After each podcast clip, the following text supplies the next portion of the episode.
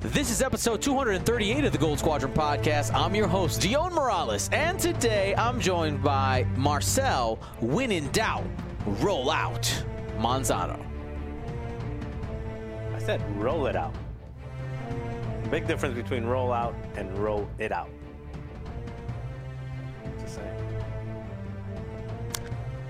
Yep. I don't. I don't. Okay, you, okay, you put in the notes bonus points if you guess what I'm referring to. What are you referring? I, I got to Well, break the cycle. Things like roll out means like you're leaving, like hey, I'm gonna get out of here, and roll it out is like take the dice and roll it out. Oh no, I thought you were talking about like bacon, like rolling out some dough. Cause we're making cookies. What What's the topic today?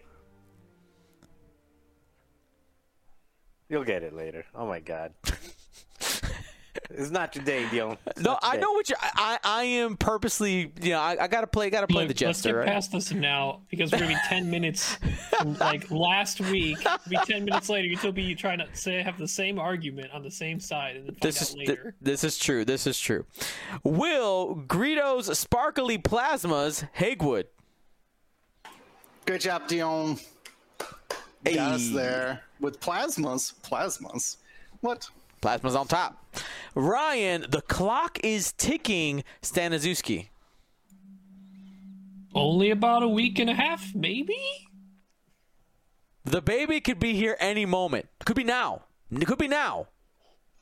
It could, you know, just like any moment. Yeah. They, if you see Ryan run, you know what happened. The phone is here. If I see a text that says, "I gotta go," I gotta go. he's just he's just running. All right. So um, as for announcements and news on Wednesday, December first, signups for Jank Tank Two will be live, friends. Uh, stay tuned to our Discord. Uh, we'll have information on our website. There'll also be. Uh, separate website with specifically information for Jank Tank 2.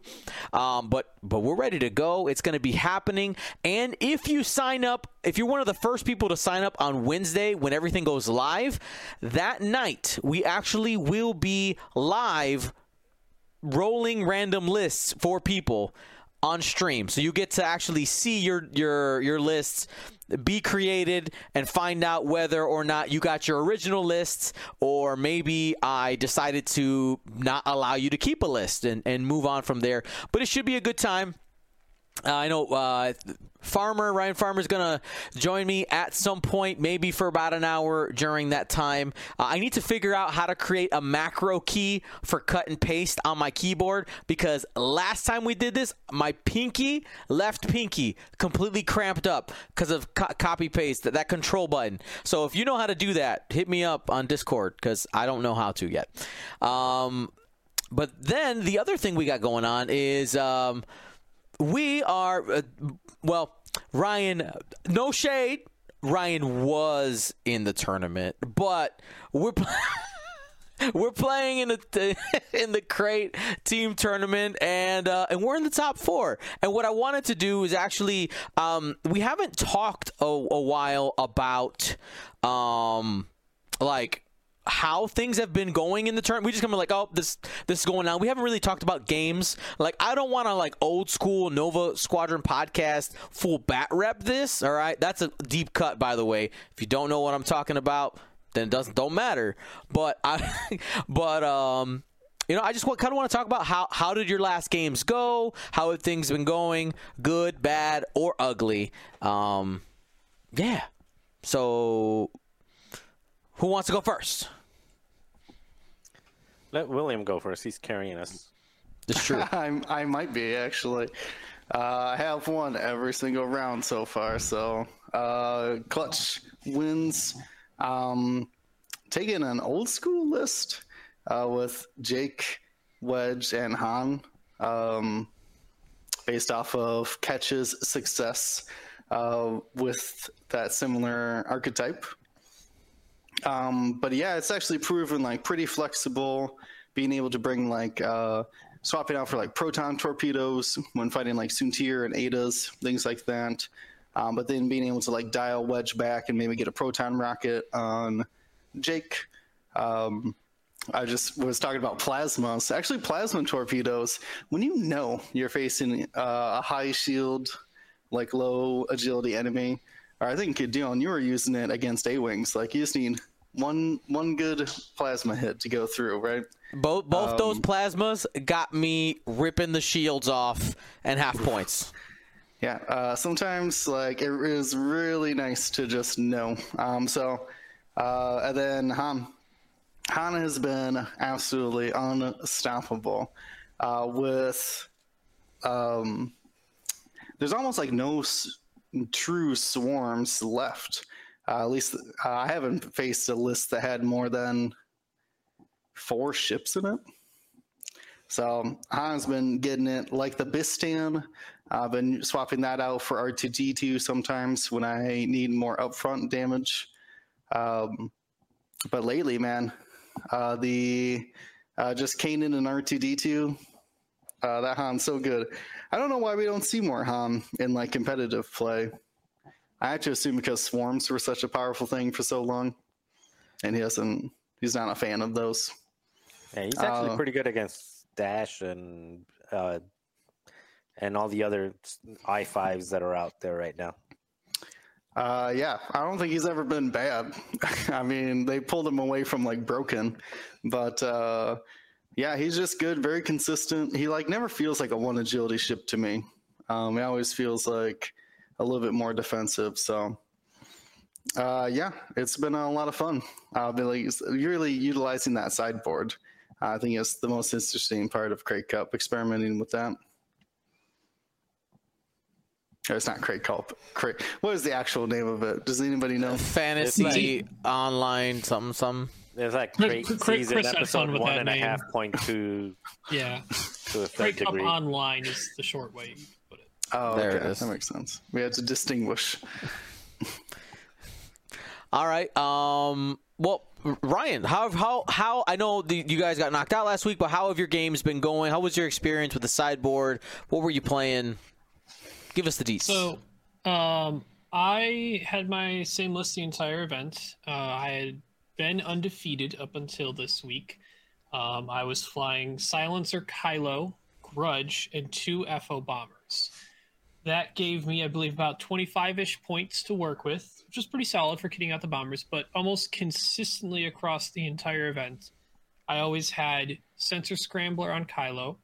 I always had proximity mines and electro chaff on both of the generic FO bombers. Bomblet generator on Grudge, and then that allowed me to take uh, automated targeting priority on both FO bombers. I think that rounded it out to the full 200. And it worked out really well. The only time I switched some stuff up was took the automated off in one matchup against low agility ships and put an ion missile that I never used on Grudge anyway. So um, ATP is pretty good, I think. Um, FO bombers with prox mines are really good, especially when backed up by Grudge. And Kylo Silencer is the best Kylo, so that's what I opt for. Um, I ran into Andrew Oler, played him for the first time against his uh, Canadian friends, Kalen Wong, and I forget who their third person was. I'd have to look it up. But um, yep, Andrew and me had a really close game. A lot Was of it things Ben learned from Wetton? it. Ben Ben Wetton Witten. Maybe. Can't remember. I can look it up real quick. But anyway, um, the the game I had against Andrew Oler, we both learned something uh, from the game and how we wanted to approach certain things against each other. He took his his um, Jyn Erso Kyle Garven Hera machine, and instead of having the Benthic, since he had, doesn't have as many as much room for all that right now, he now is just Wedge X Wing, which is pretty good.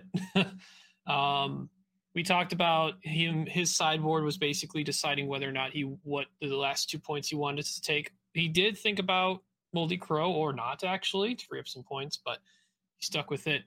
Considered selfless, which I thought he was going to take, since that seems even better to help keep Wedge and Hera alive and make people shoot at Garven.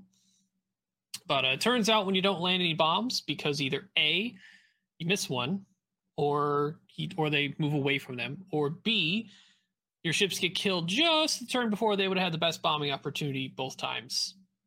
Not going to cut it. Although I had the game in a pretty good position because I had really, really good chaff cloud launches. By the way, if you haven't played against a list that has two FO bombers with chaff clouds, you need to be aware of the map they can place the chaff clouds because you will have to deal with them. Just it, you're going to have to deal with them. They will boost and launch it at you. It, that's jam and no action. Try not to be there, but it's hard. You're gonna be jam. It's gonna happen. Also, what- I've I've transitioned more to sensitive controls, Kylo.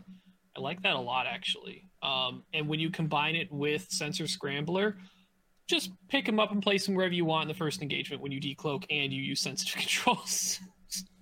You got to throw Yeah, I'm sense here. on there too, so you can be a neta. I sure that's also a thing you can do. I mean, it's good. It's good to have almost guaranteed information. it's always been, always been a good thing. What about what about you, Marcel? How things been going? I know Uh, this good. week was bad, but just give us give us everything. You know. Yeah, no, yeah. This week was uh was was a rough one, but that's why I got a ow. I got a cat bite in my toes. Actually, what I got. um, that's why I got um you and William bailing me out when I when I have a week like this. But um, so I'm flying a 129 point, uh, well 71 point sideboard. So a lot of points to play with. I have uh, baby Anakin, Obi on a Delta, and Ahsoka on a Delta, and it is um. I have not flown it the same way twice, so it, it's actually a lot of fun when you uh, the sideboards when you have that much to play with. I've done CLT Ahsoka with um, CLT Ahsoka with Chopper. I've done um, Baby Annie with my regular loadout, collision detector, advanced torpedoes, regen. I've done them with uh, with uh, passive sensors and proton torpedoes. I've done them with passive sensors and ion torps. Um, this last week it didn't work out, but this last week I did uh, double sense because I was flying against uh, a five six six list. So I put sense on both Ahsoka and um, on both. I had Delta Seven, B Ahsoka and and Obi with uh, sense on both, regen on Obi, and then passive sensors and ion torpedoes on Anakin to see if I can catch catch the I sixes. Um, so it's been it's it's been fun. However, I'm getting a little burnt out with the list to be to be uh, it, that happens to me every time. Every time I play something for an extended period of time, I just get bored. So I'm trying to. Like, you just gotta do it for two more weeks. Just two, more weeks. Two more weeks. Yeah, yeah. It's two more weeks, and then I can put uh, um I can put them on the can, can put them away. Ahsoka though has been relatively um not relatively has been surprisingly better than I expected, regardless of what I end up putting on her. Whether I put on Delta Seven, CLT, Chopper, um, whatever it is, uh, just the double action every turn, action even after you get a red maneuver, or even after you get a red maneuver, you can still dial in a white maneuver and still get an action. I mean, it's uh, she's just very, very. She can do anything she wants. So she's a sport ship. She's also a solo ship. So I'm, I'm having a lot of fun with with with Ahsoka. So I don't think Ahsoka gets enough uh, respect. No, Man, she's she is awesome. such. She's got the best of pilot ability, probably, if flying in, if not the best chassis as well. what's going on with Typo X Wing in the chat? I don't. I know. don't know. I don't know. Uh, I think. I think something's wrong with his keyboard. Hopefully, he's okay. um, it's been. It's L. M. It's like the right right side of his keyboard. Not in there, and then there's a random X. I don't know what's happening. I think something's wrong with his computer. Typo, I love you, and hopefully you're okay. we're just gonna we're gonna keep going. Uh, for for for my part, um, I've kind of been in, a, in an odd boat because what has happened on most weeks is you had Marcel and Will winning their games, and then me not being available to play my game until the weekend. But because of most of those times, those first two games are won already. The third person's like, nah, never mind. Like that happened to me, not this week, but the two other weeks before that.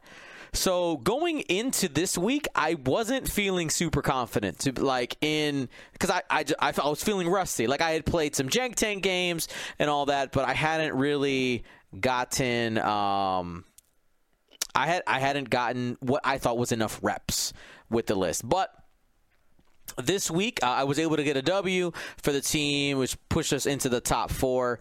And uh, I was playing against four A Wings. It's uh, Joe Cogden. He's in Japan, so that was a fun time zone to uh, to try to schedule up. But um, but yeah, four A wings, four sets of prockets, really scary, and um, I was I was able to to pick off half points with those plasma torpedoes, and um, and there was this. I would say the r- road, the random order after dials, really affected our games in in what I found very entertaining ways because we had this weird like he had ZZ on his on his, in his list the four RZ2A wings and I had ZZ in mine um, so this kind of like who's who's chasing who? For most of the game my ZZ was behind his but because we never knew who would be moving when uh, the maneuvers got kind of weird a couple of times but it was it was a great time. It was a really great time.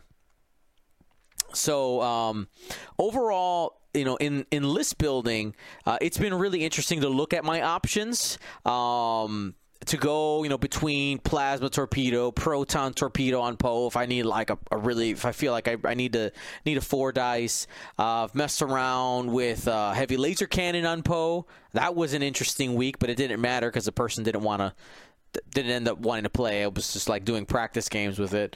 But um, but yeah, it was it was a lot of fun. It, has been a lot of fun. I'm excited to see what happens this week. This week I am playing against. Is it a rebel list? I, be, I believe. I think you said it was a Luke, yeah, Leia, and Ahsoka. Yeah. yeah, three fives. Yeah. So that'll be interesting. Yeah. So definitely we'll, don't bring plasmas because. Uh, definitely plasmas are bad against Leia. So, hint, hint, Navi and. I don't know. It's not you'll, never, you'll never, you'll never hit those ships with three dice steel. You might as well not even bother.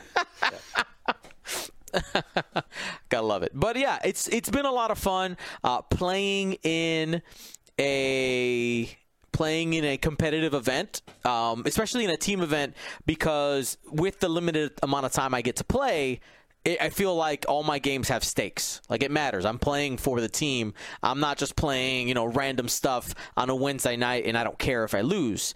Like I, I want to win these games. I'm going in with a different mindset. Um, honestly, I think if you guys were watching me play those games, you would be bored because, um, you know, I usually you know, I'm I'm talking my maneuvers out loud when like you know, I'm oh too hard and, and doing this.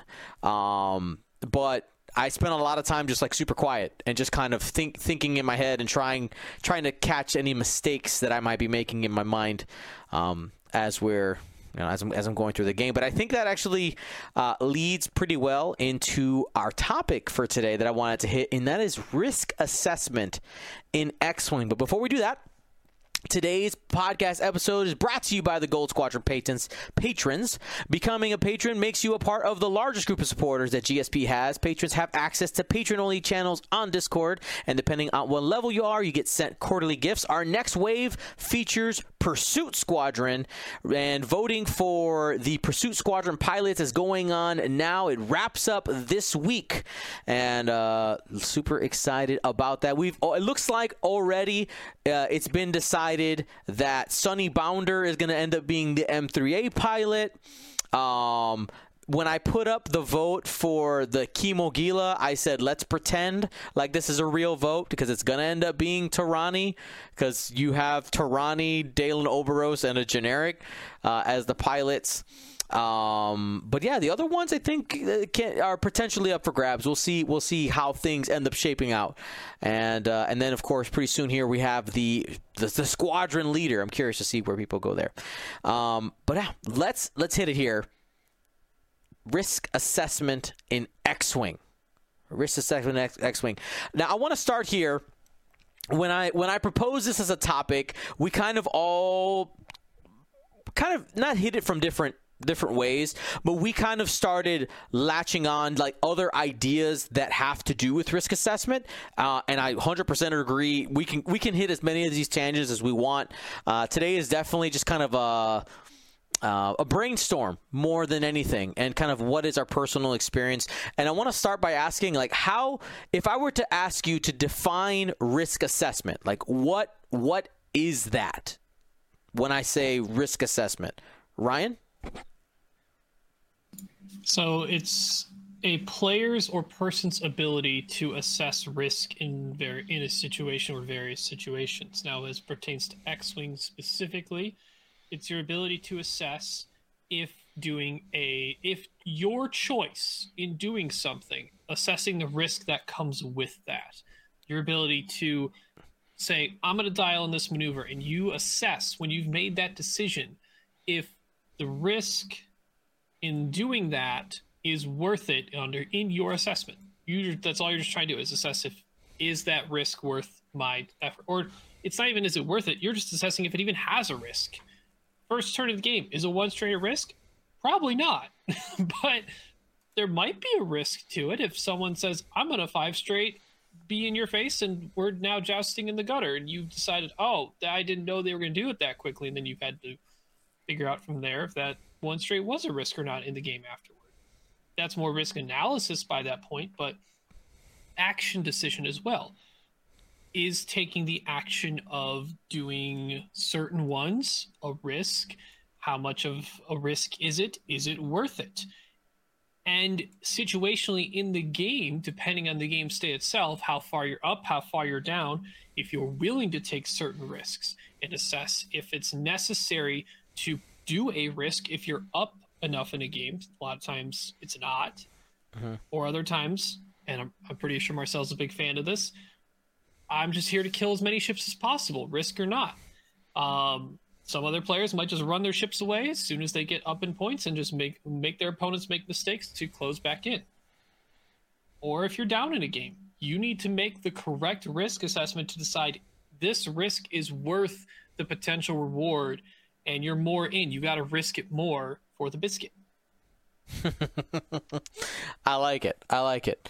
Um, Marcel or Will, do you guys anything else you want to kind of tack on with that definition of what is risk assessment? Okay.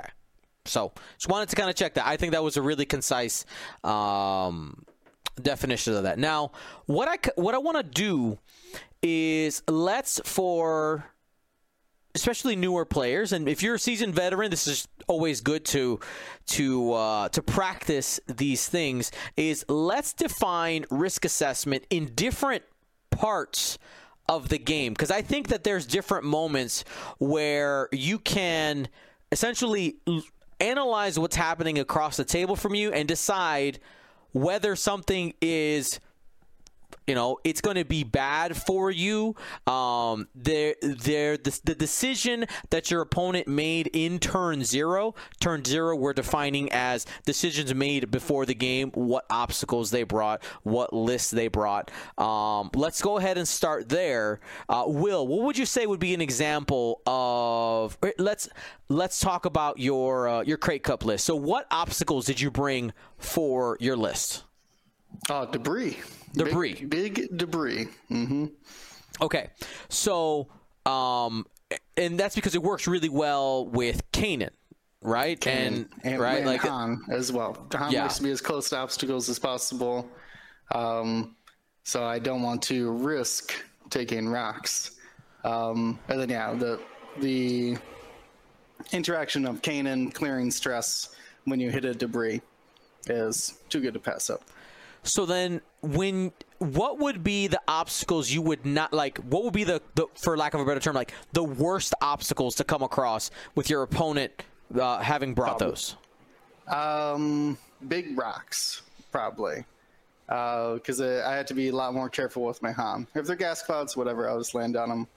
But obviously, you can't land on a rock and still shoot. Yeah, that's that is. I mean, that that's exactly what I want to go because now you end up whether you're first or second player. Now you have a decision to make. All right, those rocks, my opponent has them. If you're the first player, are you are you gonna want to go and move or like decide Oh, yeah. where those rocks Oh, yeah. go or are you gonna place yours Uh, ooh. Uh, I think I'd, I might do a little bit of both, but I think I, I think I always start by grabbing uh, the worst obstacle and putting it somewhere that I know I can avoid it or at least fight ar- fight around it on my terms. Now, Marcel, in my experience, your what I'm going to say obstacle theory has been very I will use the word avant-garde. Um, if you've seen live video of Marcel, his obstacle placement looks something like a quarter flip onto the table. Um, and I think that goes more back to the mental game. It's kind of like I don't care where these are, and he's trying to trigger people. But but uh, Marcel, thoughts on obstacle risk assessment? So um, uh, that that is a little bit true about the like the mind game and, and just being like I don't care where they go. Uh, that's a little bit true because I don't know where you're gonna put yours, so I'm just gonna put it anywhere. And um, why am I gonna try to tip my hand on what I want to do based on my rock placement? Because um, the, I, I like to play by reading the opponent and by seeing what the opponent is physically doing, is thinking about. I mean, that's just the, I mean, that's just how I like to play. So I don't want to give anything away. So I just tend to be. That's why I play messy. I don't mean messy like like that's why I just like throw it out there and I set dials a little bit quick because I'm I'm just letting it go. Now, uh, one of the things that it's helped me in most situations because I don't do it good all the time is it's helped me to be able to fly around rocks regardless of whether they're in a favorable or not favorable position. And as it relates back to risk assessment, um, more recently, after Alderon, I've been flying swarms. I've been flying six and seven ship lists. And with six and seven ship lists, well, I've been flying a six or seven ship uh, list, small base list, and then I've also been flying um, three slavers. I've been doing that quite a bit. Just three slavers teched out with like really uh, funny, um, all kinds of fun stuff on three slavers. You can get a whole bunch of toys on them. But even with the slavers and with the the uh, seven, six or seven ship lists, I've been bringing the biggest rocks possible and the biggest asteroids possible, uh, which sounds counterintuitive because you know, especially with um, with the big ships, is like, well, the likelihood of you landing on them is is bad. But I'm I'm looking at it the other way. I'm looking at it like I feel confident that I know I'm not going to put myself on a rock. I feel more confident that I'm not going to put myself on a rock than my opponent is not going to put themselves on a rock. And even with the slavers, um, I've been throwing them like right that center in the in the rock asteroids and just playing around with um, not hitting rocks. And it makes me a little predictable, but it's fun. But um, and and with the with the with the small base swarms, again, just flying around the, the rocks becomes more of a protection because with with with with a swarm, one of the biggest you know one of their biggest things if you're not flying them in a block formation, one of their biggest things is they're going to get picked off because you know people are going to arc dodge you, and they're you know they're going to shoot you without you shooting them because it's their low initiative things, but they can't arc dodge arc dodge you if you're in the middle of the rocks because you know you're probably flanked by rocks. If they try to arc dodge you that means they have to take the long way around which they're not shooting you. And if they are shooting you they they're taking bad shots. So um yeah i don't even know how it relates so much to risk assessment. It's just I, I don't know how you how you tie that back to risk assessment and obstacles but I'm, i guess what i'm trying to say is it's counterintuitive to what you would want to bring to what's favorable to your style of list to bring those things but um you can if if you think you can move around them better than the other person, then then then then why not? Um, did that make sense at all? Because it kind of it started making sense in my head at first, and then like halfway through, and I'm like, I, I was just jibber jabbering, and I'm like, wait. You got. I, I think I th- we got the information we were looking for. There was some extra nuggets along the way. Ain't nothing wrong with extra nuggets. Somebody just drop a little extra in your bag. I ordered a five piece. I got six bonus nugget. It's cool. Yeah, but I guess the, I guess the bottom line is it's not, you know, it's not. Um, I'm not. It's not risk. I mean, there is risk assessments. Like I understand it's it's not favorable for me, or because uh, it's more favorable to just set a cloud and land on it, or it's more, or just shoot right through it. But if it's more favorable for me, it's probably going to be more favorable for my opponent as well. So he, here's a question. I'm trying to make it difficult for them. What what obstacles did you choose for your Crate Cup online list? Uh, I had, I think I had gas clouds for that one, Okay. but that's because I had that early on when gas clouds still gave you the free evades, and Yeah. I was flying that, and I have not changed it or touched the list or done anything to it since like week one. So that's why they're still on there because I never touched it. But Oh, okay. if I were to have changed that up after the gas clouds stopped giving free evades, I probably would have done big rocks. Okay. Cool. And what a, what what about you, Ryan? Risk assessment, obstacles. Hmm. I think uh, there's normally not a lot that I look into too much as a risk beyond if what I'm about to place on the board is already what my opponent wants in the first place. I try and figure out like, okay, I'm gonna. A lot of times I take big obstacles because I'm bringing many ships, and I want to make sure the aces have the least amount of room possible, and I feel confident moving around it. So, or on them, droid sword, neat uh, make my nest of rocks for my struts. So I try and figure out if putting certain obstacles, especially with the first couple placements, because a lot of times those first two placements for each person control where the last two are going to be. So it's more so those first two on each side tend to dictate what everything else is going to end up. So if I'm placing one of my first two in a place that I think my opponent already wants to go, I'm effectively giving them a placement, but then I just assess is it still more advantageous for me? Is that still uh, what I want anyway? Even if that's what they want, are they wrong? Are they right? I don't know. I mean, we'll find out in the game, and if it matters, uh, if we if if where I put that rock is going to make a big deal.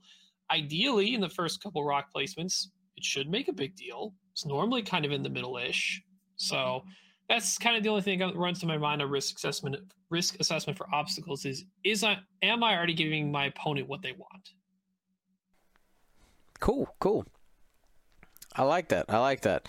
And for for myself, when it comes to obstacles, at the time, I know that gas clouds don't give their their effect anymore. But essentially, what I usually am assessing is when an opponent brings not the obstacles that I would have preferred, how does that affect my list? Right? So, for instance, if somebody brought debris, and uh, and this is starting to get a little bit into the the list assessment, which we'll get to next.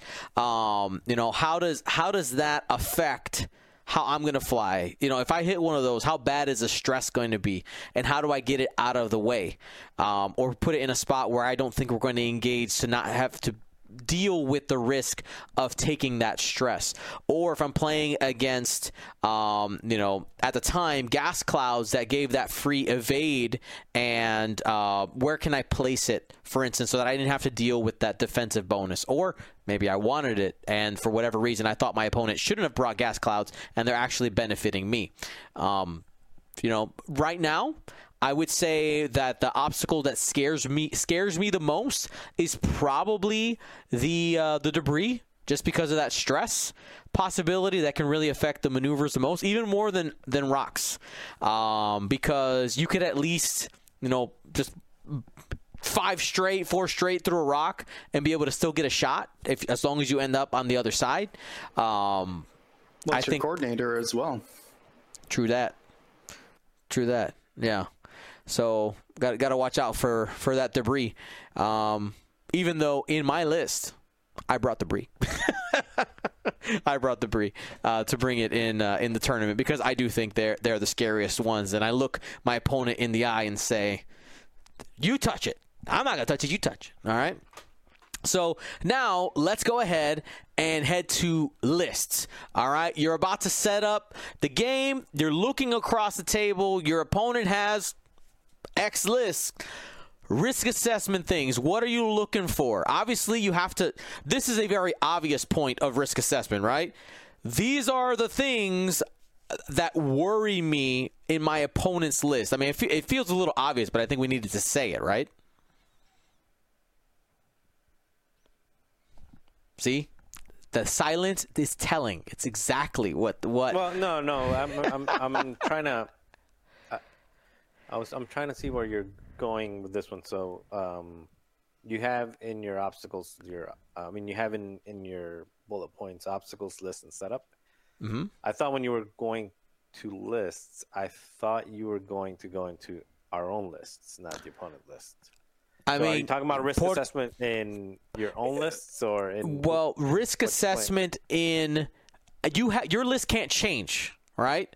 So No, but in list building, it's there's there's that's what I thought you were going. Right. No, I'm not going that way. I'm talking list. about um, a, opponent list. We can hit that too. This is the thing is that the entire game is risk assessment, isn't it? You're on. You're you're always going like, this is bad. This is bad. How do I mitigate both bads equally, or which bad is worse? Right. So um, I want to talk about specifically. You're about to start a game. You look across the table. I mean, the first thing I'm looking at is the different initiatives. Do they have someone lower than than me who can block me? Is do they have a high initiative person who can move after me and always arc dodge me as well? Uh, so taking those into account, uh, if it's is it gonna, a whole block? Is it a swarm that's going to move together as one unit? Uh, then I need to not risk uh, maybe jousting that um, unless I feel I have the superior jousting.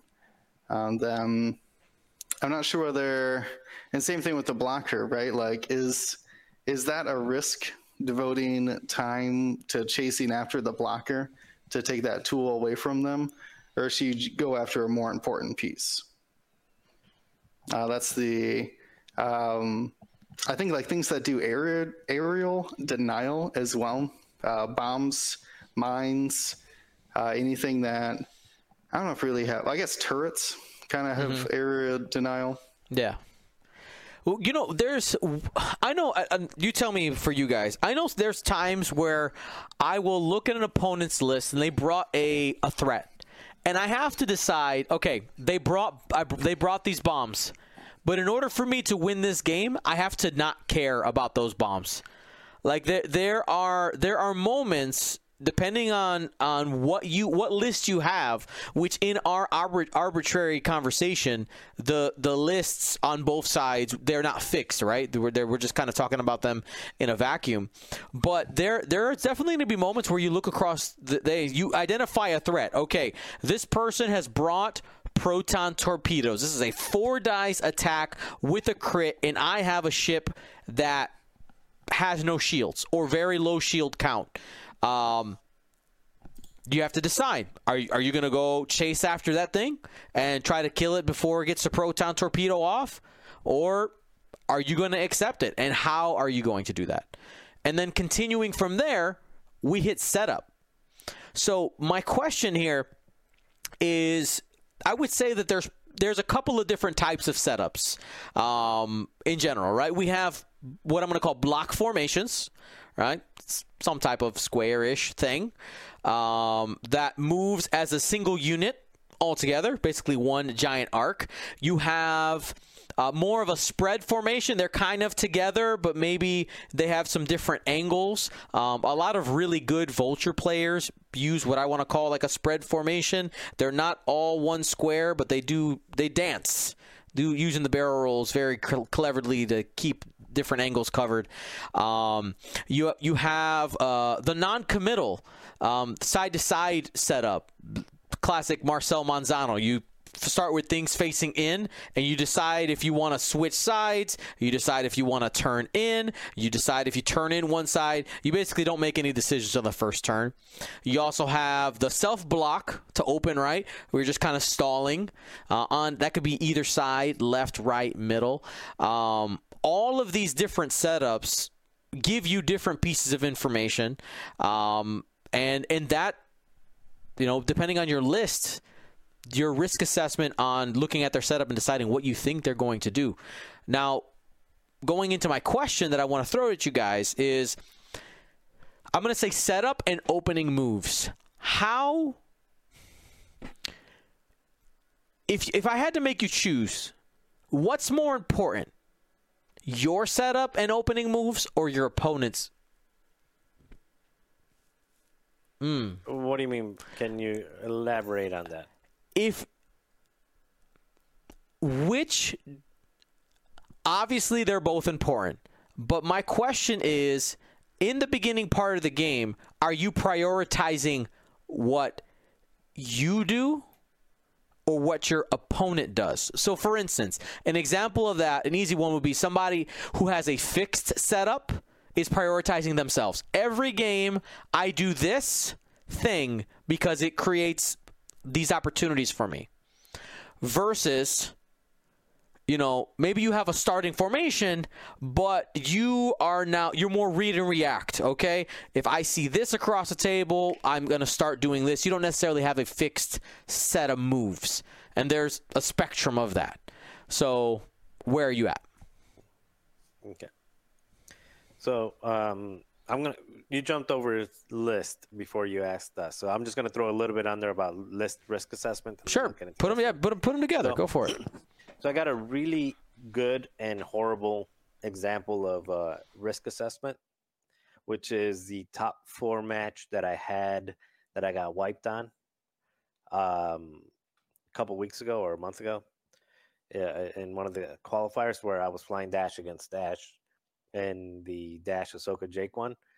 That in in the risk assessment before playing that game and before being familiar, my mind dash is a problem it's a risk where in reality if you go back and play it again or if i go back and play it again in my mind dash is a problem because dash gets 20 actions and dash gets 20 actions because there's there's jake and ahsoka and jake and ahsoka you can deal with. Like you can kill especially with two i5s my approach should have been kill that extra action now and then now we have a more even match.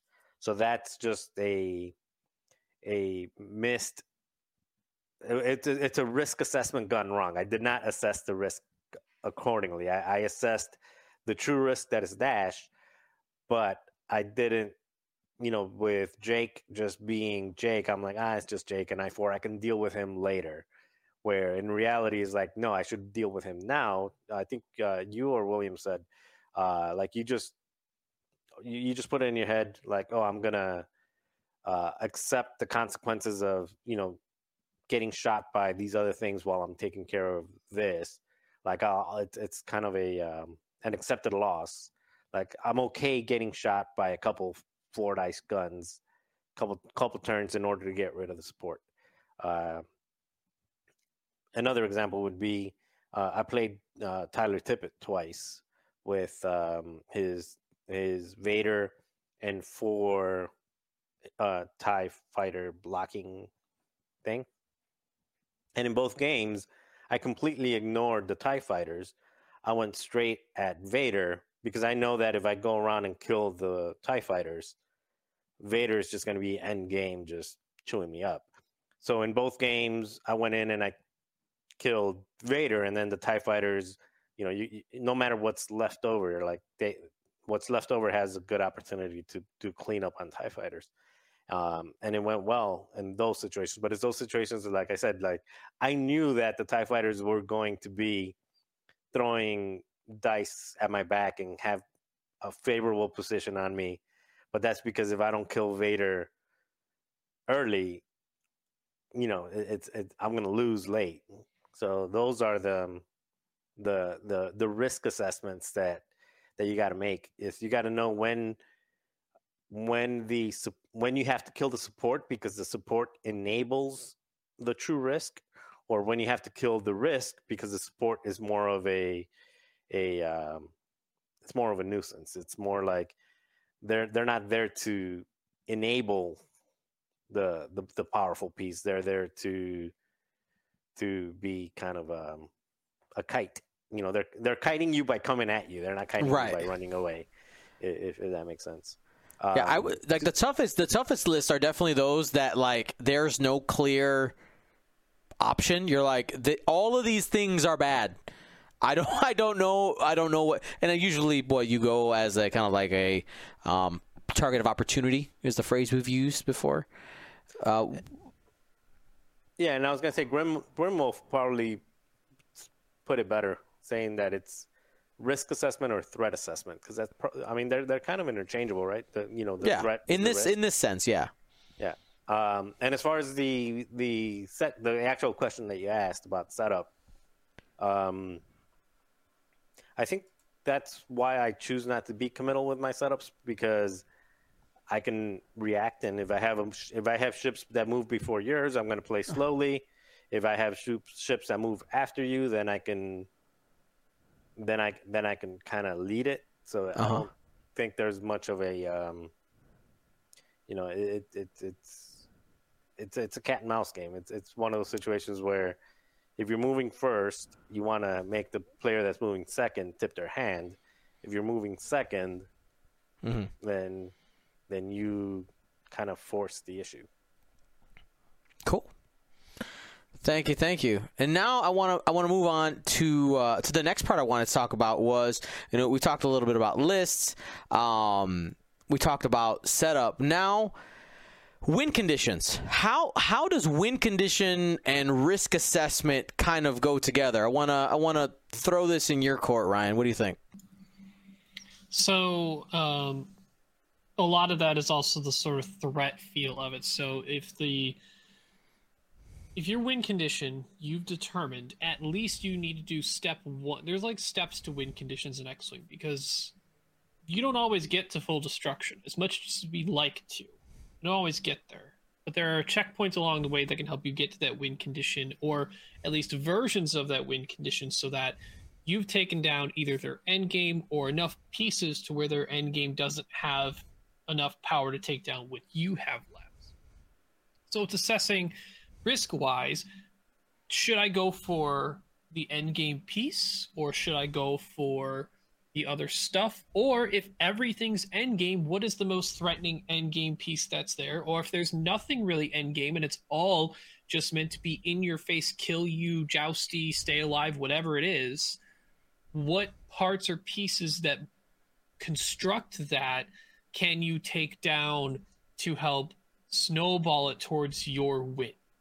So whether it's linchpins, like if you're in a Rebel 4 ship or even 5 ship, uh, things like Her- Hera or Jake are great linchpins that help drive a lot of aspects within a list that you can go after that maybe they're not Ahsoka, the A-Wing, that's in more of an end game piece, but it can drive a lot of what will allow your game to, uh, or your opponent to win the game. Or if, like Marcel alluded to, in the Vader Defender and Friends, whatever it is, Academy ties, Fifth Bro, or or Fifth Brother, Seventh Sister, whatever combination you're putting together, um, you do need to try and do what you can to get Vader as much as possible. The difficulty is if your opponent knows that, you also need to factor in the risk of if they know what you're trying to go after, they're going to make it as difficult for you as possible while putting their other pieces in a spot to damage you along the way. So it, it almost turns into a few turns into the game. You're it, there's a lot of a little bit of baiting, a little bit not too too much commitment, but threatening maybe, um, or at least uh, maybe even putting pressure on opponents. Maybe the the piece that they want to bait is now being pressured so hard it's got to turn away, and now you can refocus back in because if they even think about turning that bait back in, they are wiped off the board too easily. So there's a lot of aspects to the, you know, what what are you going to go after? Is it worth it? Is it something your opponent already knows? Do they play around that correctly? And then assess from there how you can position yourself in the best way to react or proactively pressure your opponent into favorable positions for yourself. All right, cool. Now, there's a time to make a safe choice, a calculated risk, and take uh, uh, you know a high risk. You know this. There is a um, you know you, you you've decided I have to do X or Y, otherwise I'm going to lose the game. Will, you want to hit, hit that a little bit? When when are you doing what? What are these game situations? How are maybe early game, mid game, late game? I mean, that's the assessment. Kind of goes what to Marcel said, pointed out earlier, uh, was that when you see those lists, or when you see those ships, that you say like this ship is going to lose me the game if it's still on the board, full health, doing whatever it needs to, right? Spending its modifiers on offense. Uh, that's the kind of threat that we're talking about here, where you have to you have to occupy that ship. Uh, same thing of looking at um, like uh, someone who wants to joust. If you're like this ship or this list does, so much upfront damage, whether you got like munitions or uh, say something like three dice rerolls, like some sort of like Sloane interceptor swarm or something like that, right? Uh, where if you just go anywhere near this thing and it lets it lets you concentrate fire, uh, you're you just have to, uh, or that that you're not going to survive that. It's not going to trade well. Uh, so that's the things that I look for is like what pieces am I willing to risk trading uh, for their other piece. And a lot of that comes down to like, okay, I'll trade my support piece for yours because yours is more expensive than mine. Or I'll trade one of my line troops for one of yours uh, if I, I, benefit from that trade. Uh, I kind of think about that like chess. Like I'm always willing to like, as long as it's not my king or queen, I'm willing to trade any piece, right? Uh, well, almost any piece. There's a pieces that are worth equal amounts, right? Uh, you, just like in chess, like that's not a good risk. If I'm tr- uh, if I have to trade a bishop for your pawn, like I'm not going to give up my bishop for something cheap like that. Uh, so I've never done that. I mean, sometimes, sometimes, sometimes you can bait it though. You just bait it just enough, uh, and you can you can find that win condition. And I think that's the that's the most challenging part about risk assessment is because you could look and be like, okay, well, Darth Vader Defender, that's bad.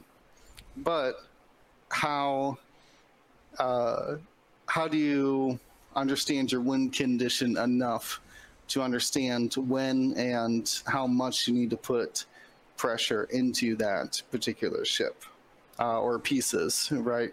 Sometimes it's like a combo piece, like we see like a uh, what was it like Torani and Justero together, right?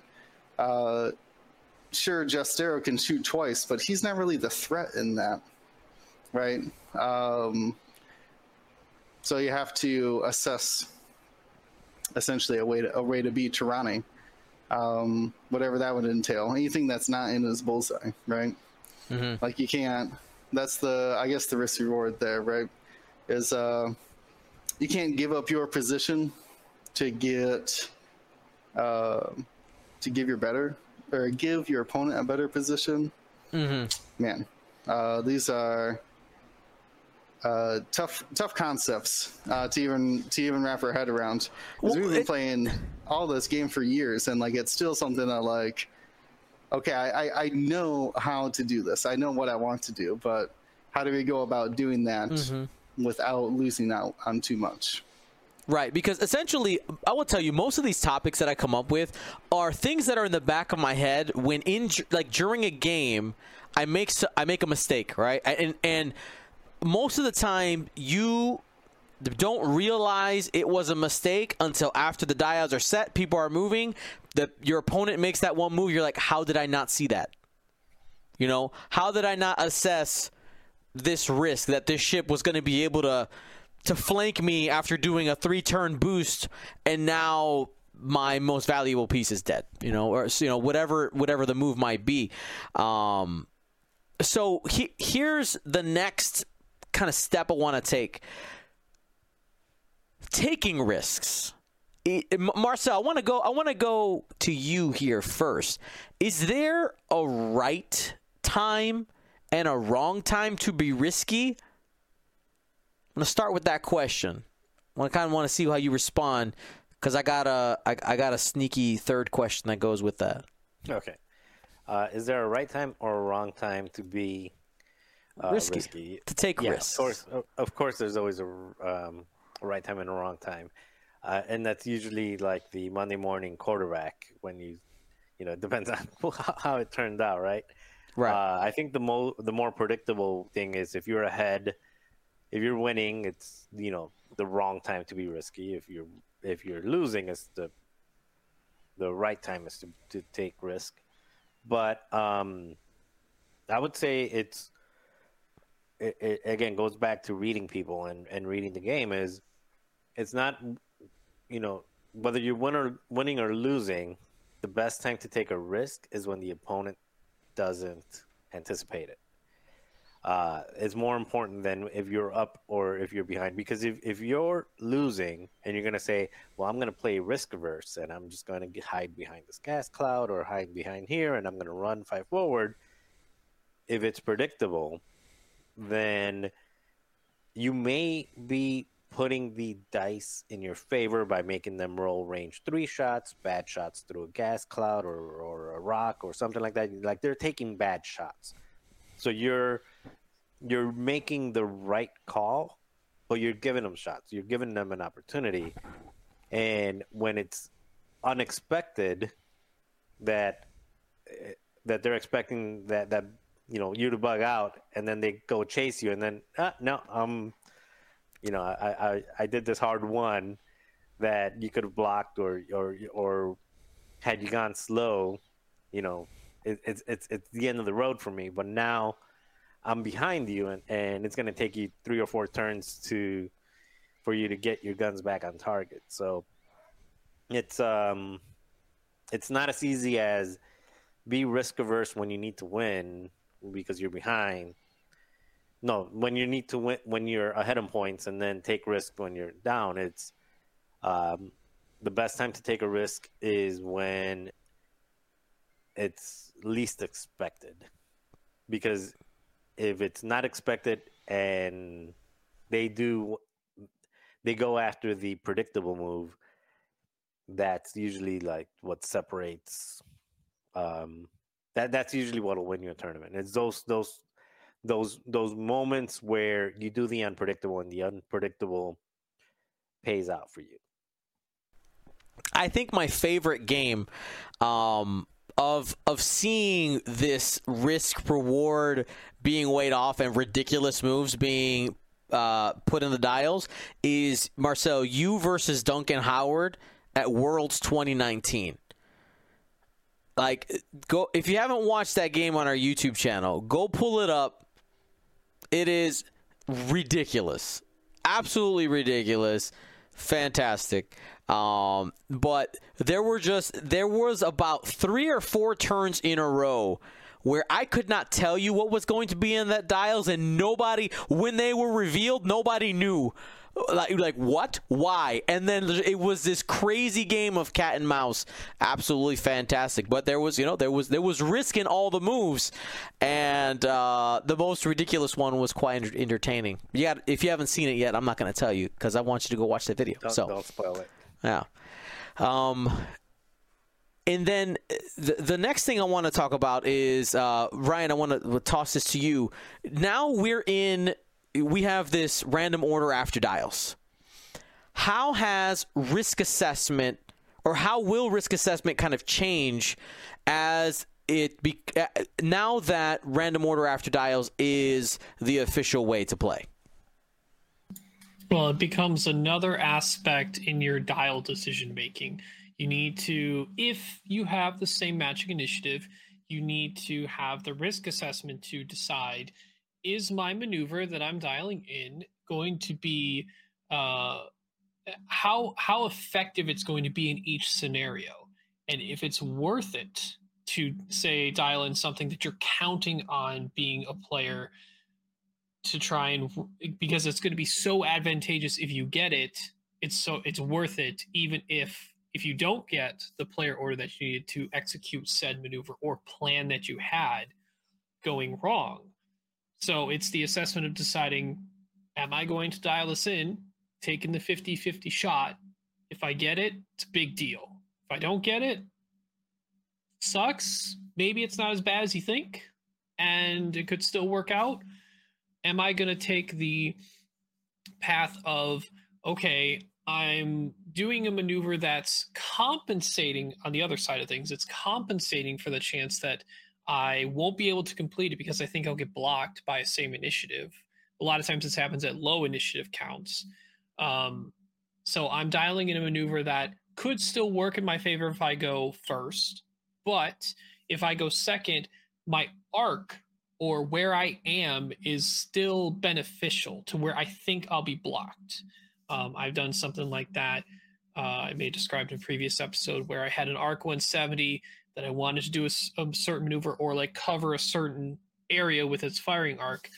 If I would move first, would have done still what I wanted to do um, and blocked up my opponent ships. But if I uh, go second, I'm counting on being blocked don't have my action sucks but i'm still covering generally where i want to cover with my arc um, i know someone who was flying a vader defender they were counting on that 4k they wanted to be first player to make sure i know this is going to fit they weren't first player and their other the other opponent's i6 decided to occupy where that 4k was didn't go very well the space is my space. So, yeah. So there, you know, there, will be those times where your high initial ship, they want to go where they want to go, and actually being first player is advantageous. Mm-hmm. So it's interesting how Road has shifted that that dynamic too. If we think about that, we're always so used to, and it's normally better to be second player throughout most of the game. But some sometimes now you got you got those turns at any initiative. You want to be first. You want to occupy that space. You want this space is mine. I don't want anyone to go here. I want to take my actions. So um, I think it's mostly on the risk assessment side, deciding if what you're dialing in is is a risk. First, is it a risk? Second, if it is a risk, how bad is it if you don't get what you want? Or if you do get what you want, how advantageous is that for you? Weigh the two, do your checks and balances of road, and go from there. Love it. Love it. All right. So the last thing I want to hit here is, you know, we we've talked about risk assessment uh, in a couple of different ways, and just kind of I want to hit personally. You know, ha- has Road changed how you approach risk assessment in the game? And if so, how I'm I'm just kind of curious. Um, remember the, these type of episodes, we're just we're just kind of oh, it's just open thought time. Maybe maybe it hasn't affected you. Uh, I'm just curious. Will? Uh, I think it's definitely affected me in in the turns that it would matter, right? Like two i sixes looking right at each other, uh, both blocking each other's k turns or something like that, or um, things like you said, Dion, like uh, a non-turreted ship chasing a turreted ship at the same initiative gets really awkward because you, for me, I have ended up always just taking the conservative move. Whatever lands me the action if I move first, if that makes sense. Um, because you can't, I have a hard time turning away from any battle uh, knowing that a block's coming, you know. Um, but I, I, think it's made me just plan to be first player each time, and hopefully that is advantageous. Um, I think so. I, I, think overall it's made me more uh, conservative on those turns that it matters. Where, like I said, uh, that my action is going to be super important versus theirs. Um, I, I feel like I take less risks. Marcel? Uh, I think it's it's um, yes, it has changed, but I think it's changed in um, in my not uh, the risk assessment has made me change what I use to do risk mitigation. So So it's changed. It's changed your list building a bit. it's changed my list building and it's also changed my my flying because I, I I happen to I, I purposely try to not put myself in a situation where it's a 50-50 uh goes back to the like the rocks thing that I was saying earlier like I bring the worst rocks because I trust myself to fly over through those rocks better than my opponent. Uh same thing it's is when I'm flying I'm trying to put myself in a position where there like there's very few of those 50-50 scenarios because i'd rather try to not have have it be a 50-50 have it be like my choice of the dial over your choice of the dial if that makes any sense. And in the list building it's it's um definitely changed in the list building because in any situation you're always going to end up in those situations. You can try to avoid it but you're always you know it, it's it's um it's like one of those things where you you know you're playing American football for those of you not not not American when you're playing you know American football NFL eh, or you're watching it and everything is perfectly coordinated you know like every everybody has their exact place to be. The quarterback can have their eyes closed and throw it because no they know exactly what's going to happen. But as soon as the ball gets tipped and it starts rolling around, then you just Chaos. have like 22 people piled up on top of each other. Like it, it, exactly, it's like chaos. It's, you know, there's there's absolutely zero plan or anything, and Mhm. that's how X-wing is. A lot of the time, you you you set up. You know, you spend five or six turns getting that perfect engagement and showing up, and I'm going to be at range three, just out of arc, um, and you may get it, but one or two turns after that, it's just chaos. Now everybody's just like, like mushed up in the middle. So that's usually how it ends up. So what I've done is I've tried to build into the list things to mitigate that risk. Um, more, you know, uh, Ryan was saying sensitive controls on Kylo. You know, that that's a great idea. Sensitive controls on Kylo one because Kylo has Force, but I think we can all agree that one action is better than no actions. So when you're moving second, you're trying to hope to get that double action, like the double reposition or the reposition and target lock. If the choice is maybe a double action or maybe zero actions, I would rather guarantee that one action in the system phase because now it's guaranteed. So I'd rather be like, okay, uh, this is where I want to be. I missed. So I'm still going to guarantee one action because one action is better than than, than no action. So that that's you know things like that or things where uh, I think William might have said this a week or two ago, where you're flying more, or maybe Ryan, I don't know, somebody, one of you said it, where you're flying more of the same initiative ships because that way you can guarantee that okay, I don't know where you're going to be, but I know where I'm not going to be. So I'm going to move this piece out of the way because this piece is the one that really needs that action. So you can create your own screen. So you can you can use the ship that you know the the front ship to screen. Say if I move first, I know where I'm going to be, and both, both ships are going to get an action. But if you move first, this ship is going to get out of the way because the second ship is going to guarantee that action. So Yeah, um, every so so like yeah, every space that you occupy on the previous turn, you you are you have the ability to control what happens to that space in the following turns when you have the same initiative.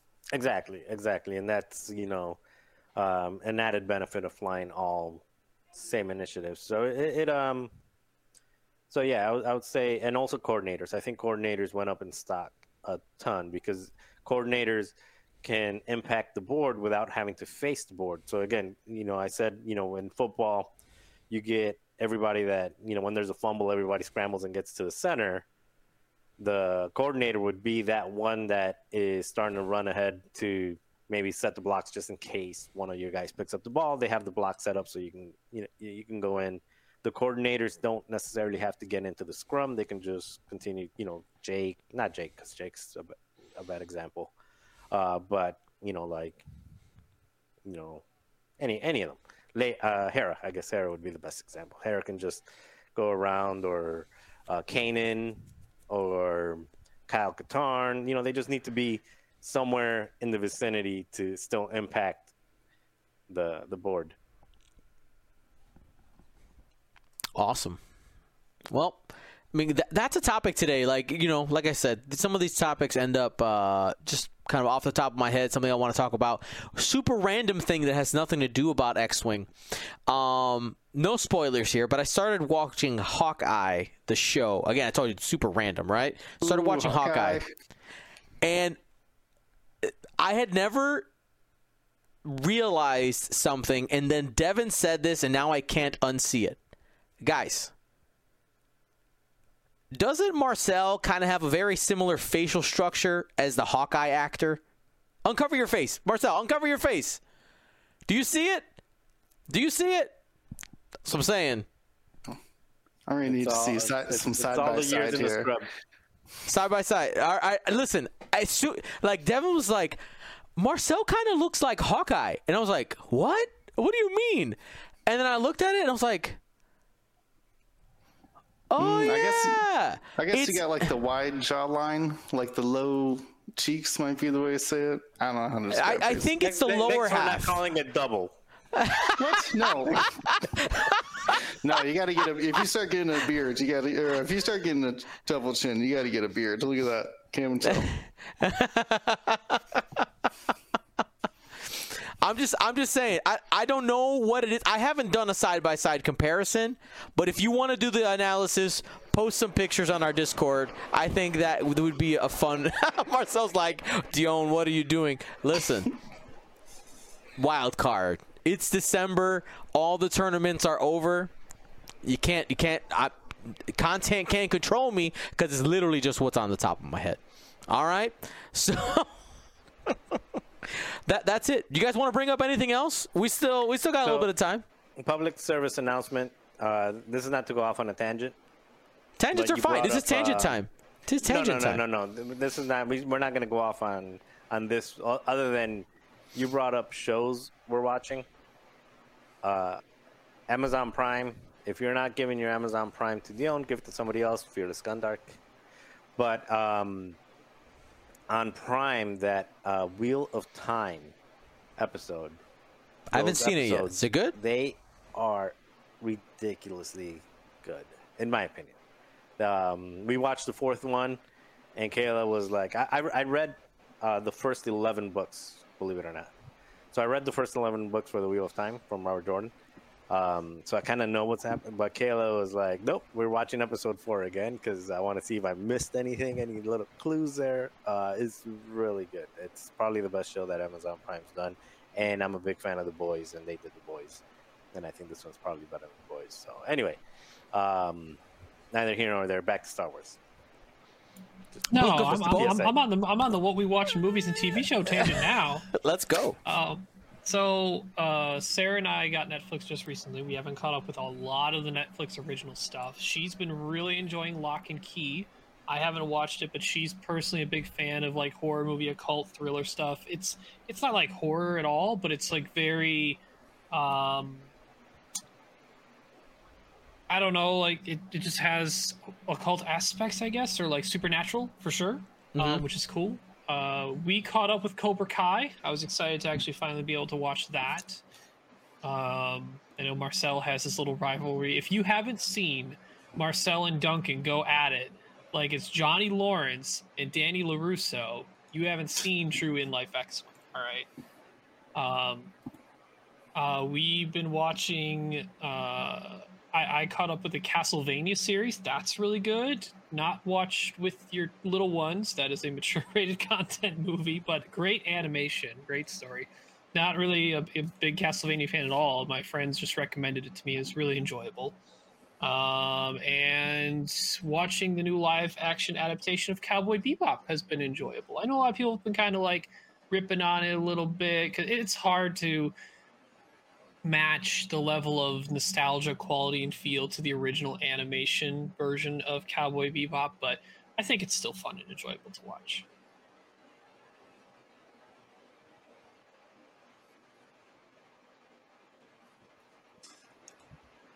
Uh, I don't really watch a lot of TV. I did watch a lot of the uh, Cowboy Bebop. I'm a real big fan of the old school one. Um, I think they, they like they did the most iconic episode, and then they pretty much like as like almost not quite shot for shot, but like hot, heavily inspired by the most iconic episode uh, about the red eye. But then man they've they've gone off on their own tangent which i really like that they kind of made it their own. They said like they showed it that like yeah we could just do shot for shot but like that's not interesting though we can make our own show which i think i i really do like. And man hawkeye something these disney plus marvel shows they just they just uh really have me fascinated. I love watching them. I don't know why. Uh but yeah hawkeye is really good. I really like how uh, Jeremy Renner's is totally playing it of just like uh, at one point he's like, I don't have anything to sell, and the the Cape is like, no, no, you have to. You have to have like a persona. You gotta.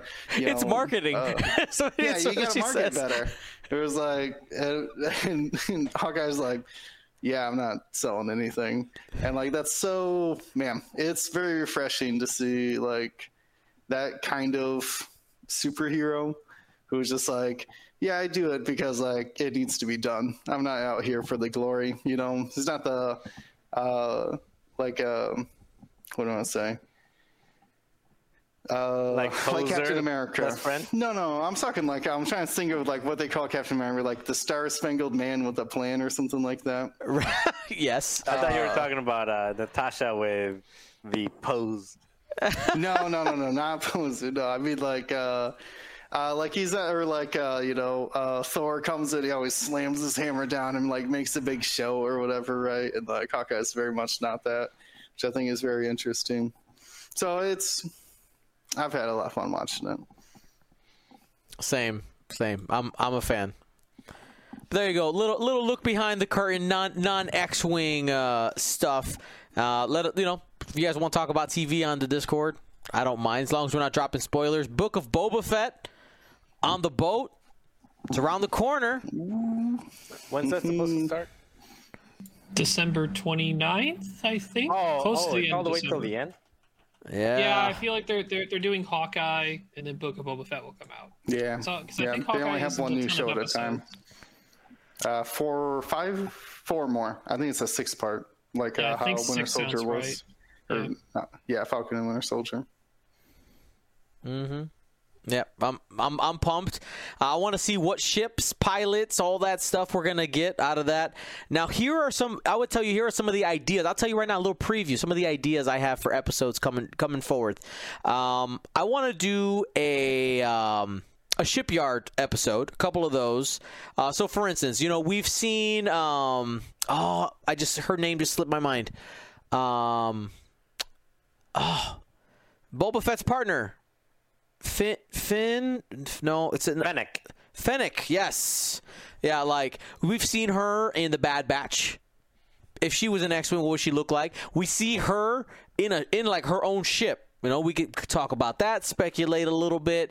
We have, of course, the Bad Batch themselves, their shuttle. If we were to have that in X-wing, what would that look like? I want to I want to talk about that a little bit, and with us rolling into road and now that we've kind of digested what it is what's it going to look like it's time it's time to start lists of the week again because now it's time to start building lists so Can I can I make a, a request and see if they like it? Because I've been interested in this because I've, Sure. I've really enjoyed the sideboard. I have. Uh, I've enjoyed the sideboard, and I enjoy uh, Jank Tank. I think everybody enjoys Jank Tank. Um, would love to do a uh, list of the week, but a mixture of Jank Tank and sideboard sideboard where you do the random, and then we take we just keep the ships and we build off the ships, so we don't like remove one and add one, but we just build out based on the ships. So we we sideboard it basically. I think that'd be fun. I think that'd be more interesting if we pitted two lists together, because you kind of need your opponent's list at least uh, Oh, for like the sideboard. like we randomize like okay, me versus Dion and you versus Ryan or something like that. Yeah. Yeah, I got four arcs and a torrent or something, and I had to find out what my sideboard's upgrade's going to be, depending on who I'm faced off against. It sounds like competitive list building. Yeah, I mean that's that's our thing. We like that. All right, well, that's it for today, everybody. Thank you so much for hanging out. Uh, remember, if you're not a part of the Discord, come join us! Exclamation point Discord, or click the link in the description down below. If you're watching uh, later on YouTube, you can find it there, or if you're listening on your favorite podcast app, you should be able to uh, get access to uh, that description section as well. Um, that's all I have for you all today. Thanks for watching. Hopefully, you had a good Turkey Day. If uh, if you celebrate Thanksgiving, I know that I'm thankful for you and all your faces and your ears. That sounds weird. Whatever. Thanks for watching. stay smart. Stay safe. Gold Squadron out.